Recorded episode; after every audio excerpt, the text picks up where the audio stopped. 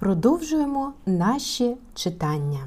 Сьогодні почитаємо уривочки з книги відомої сумської письменниці Марини Реух. Нещодавно вийшла її нова книжечка Ідеальна жінка. Те, що ми називаємо життям, зазвичай всього лишень перелік справ на сьогодні чи найближче майбутнє. Вона взяла до рук блокнот, котрий слугував їй своєрідним щоденником візуалізації. Ось уже виходить 10 років поспіль.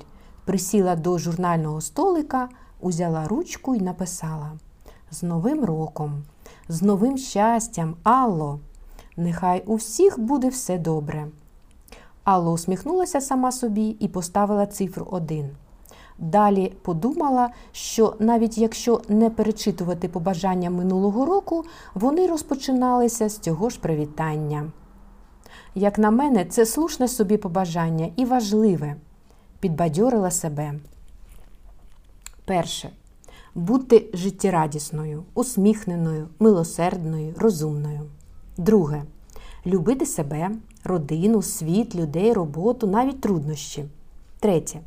Взяти за правило робити вранці гімнастичні вправи, а в ідеалі записатися на йогу. Хоча часу на це, мабуть, не вистачить. Часу? Та тобі просто ліньки. Ну, добре, добре, я ж записала завдання. Ніякої шкідливої їжі, четверте, тільки корисне і смачне. Якраз смачне і не завжди корисне. Тоді тільки корисне, і це буде дорого. Побачимо.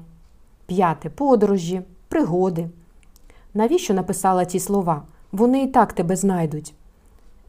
Відкладати гроші на подорож до скандинавських країн дорого, далеко, холодно, зате красиво, екзотично. Екзотично то Африка чи острови якісь.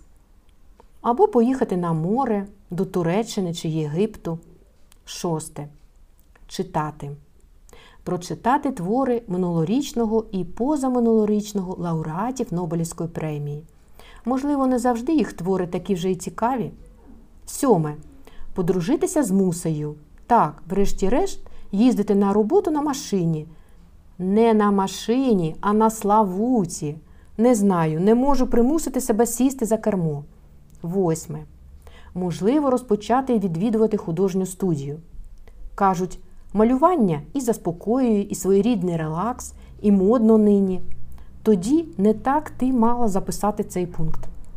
Записатися до художньої студії. Я ще подумаю, ой, як багато є ще над чим думати. Дев'яте. Одягатися, одягатися, відповідно до віку і тенденцій. Ти забула написати про гаманець. На все не вистачить. Десяте. Тут ти завжди писала про мужчин. Що цього року напишемо? Жінка має любити.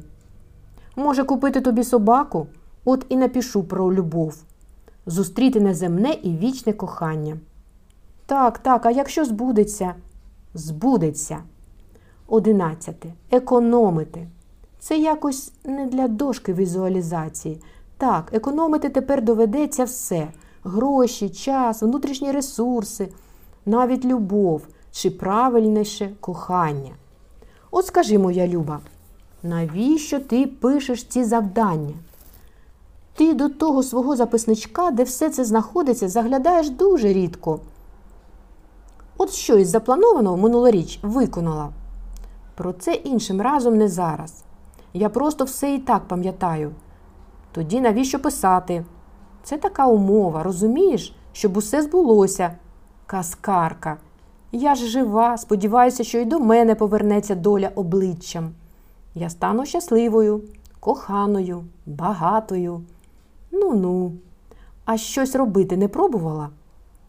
Та годі, ти ж знаєш, що все було і проби, і злети, і поразки. Так оце і є оте життя, твоє життя. А хочеться ж кращого для себе. От із завтрашнього дня все стане іншим запросить мене до себе Григорій Кирилович і запропонує очолити юридичний відділ.